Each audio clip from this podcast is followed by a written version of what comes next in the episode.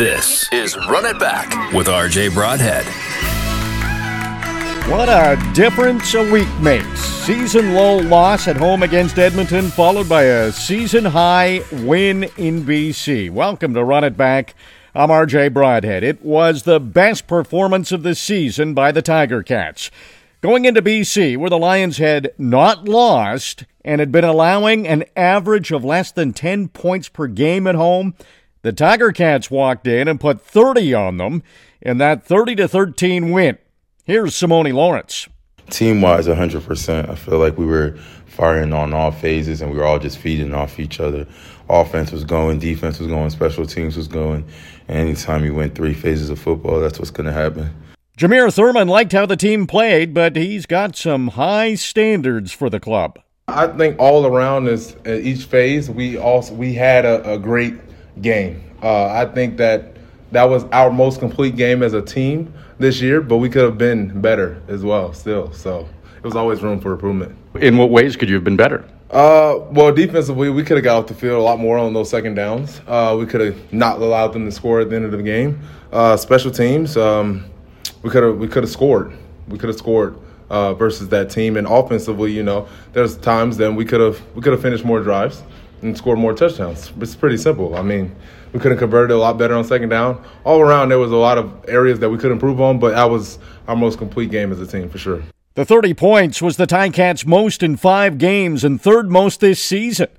The Ticats are 2 and 1 when scoring at least 30 points. Their only loss was in game 1 in Winnipeg.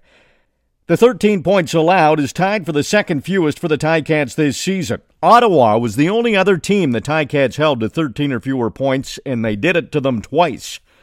Limiting turnovers and penalties has been talked about all season. The Tiger Cats were able to do that against the Lions. The Ticats did not have any turnovers for the first time this season and took only four penalties for 25 yards. Taylor Powell's good decisions were a big reason why they didn't turn the ball over. The high premium on ball security just focused uh, on creating explosives and taking care of the ball, and then that leads to wins. So that's kind of the formula we're trying to strive for. The Ticats were a plus three in the turnover battle. Three key takeaways. It all started on the opening drive of the game when they stopped BC on a third and short to take the ball away on downs. That stop by the defense was a big momentum swing in favor of the Ticats. Let's hear from Simoni Lawrence, followed by Jameer Thurman. Anytime a team goes for it on the first drive, it's like, all right, let's go. This is how they think of us. All right, so let's play some football. And that stop right there, I, I seen BC players shut it down after that. And that was a momentum change for us for sure. And the offense built off that and they scored off of that. So, you know, uh, it helped us, and, and, we need more of that. We, as a defense, need to not allow them to even get down there, though, to start off the game. A two and out to start off the game probably is even bigger. Then in the fourth quarter, Thurman got his first interception of the season, which led to a field goal and made it a three score game with about four minutes to go. Just before that, Tunde Adeleke recovered a fumble, which also led to a Ticats field goal. The forced fumble was credited to Jameer Thurman. But here's why he's such a great leader. I will say I'm not gonna um, not give Tunde his credit. That was his forced fumble. I know they probably gave it to me, uh, but his hand was on the ball and it knocked it out. Uh, but those turnovers create momentum for our offense, and we need more of that as a defense. You know, the more we were able to put the ball back in their hands, the more they're able to probably score more points. So they gave him the fumble recovery, yeah, but he it was all him, both of those. I mean, I love turnovers and everything. I was gonna fight it, but you know, we saw the replay, and I'm gonna give him his credit. James Butler was the star of the game. He rushed for 118 yards against his former team, ran in, or more like jumped in, to the end zone for a touchdown, then caught his first receiving touchdown of the season. He's up to a team leading seven touchdowns on the year and has strung together back to back 100 yard rushing games with Scott Milanovich calling the plays. To put that into perspective, in his first eight games of the season, Butler had only one 100 yard rushing game. This is Taylor Powell speaking about James Butler. I think it's a combination of James. I think it's a combination of our O line, tight ends blocking for him. I think it's a combination of our our star wide receivers you know, getting in there and blocking linebackers and DBs and stuff and doing the dirty work, right? Just for the sake of the team. Um, but yeah, James is a heck of a player, and most importantly, one of the best people I know. He's one of my best friends on the team. Taylor Powell had his best game of the season. He completed 78% of his passes, the second straight game where he's been in the high 70s in completion percentage. He threw for 222 yards, the second most of his career, had his first passing touchdown since his first ever CFL pass, and did not throw an interception for the second straight game. Here's Powell on his performance. It feels good. Just, uh, you know, Scott and I, I think, are starting to really gel, and I think the offense is we're starting to form an identity, and especially being physical up front, um, I think has uh, kind of opened up things, and now we're gelling as an offense. Um, yeah, I'm just super excited for the future. To be frank with you, I really don't care about anything else besides winning football games. That's kind of all that I've always tried to do, just be a winner wherever I go, and that's what I'm trying to do here. Powell was sacked seven times against Edmonton. That number was reduced to four times against BC.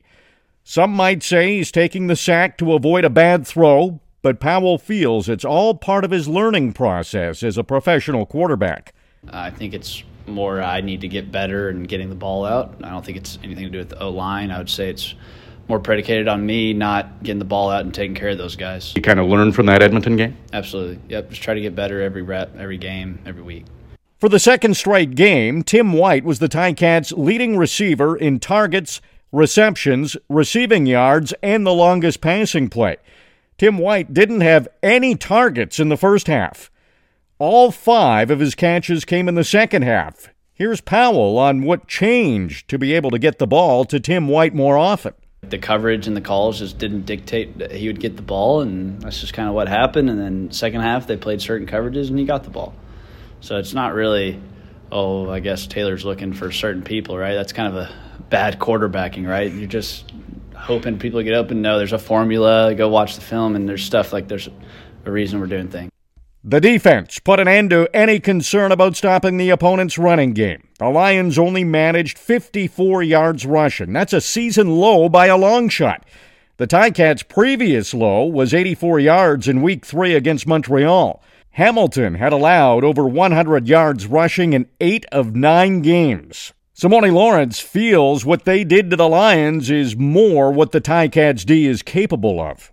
It's an attitude about when you know we came in that game said no matter what they're gonna they're not gonna run the ball we're gonna force them to pass because we knew that if we got them to drop back and pass they was gonna have a hard time beating us all day.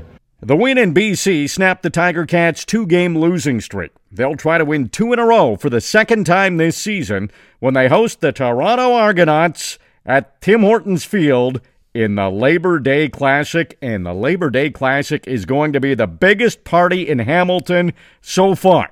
Labor Day Classic, it's going to be fantastic. If you don't have your tickets yet, go to ticats.ca slash tickets. Luke and I will have the call on the Ticats Audio Network. Tiger Cats pregame starts at 2 o'clock. This has been Run It Back with RJ Broadhead. If you like what you're hearing, give us a review on Spotify, Apple Podcasts, or wherever you find your audio content.